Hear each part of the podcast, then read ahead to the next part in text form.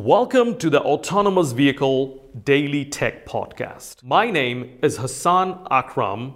I am the host of the Autonomous Vehicle Safety and Security Podcast. This is my second podcast, and in this podcast, we will be broadcasting focused discussion on technical subject matter. Enjoy the podcast, and thank you so much for listening. Now that you have explained us what to do, what is absolutely necessary before you start the development, mm-hmm.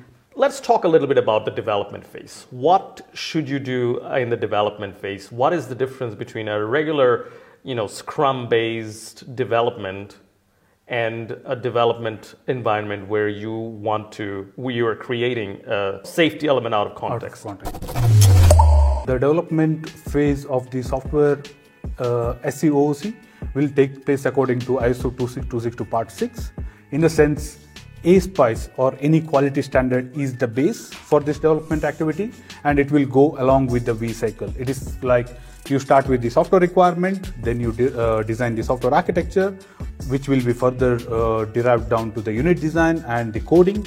And on the right side, we will perform the unit integration and the qualification testing. So everything we do in a normal A ASPICE project up to a QM element has to be followed when it comes to the development of SEooC.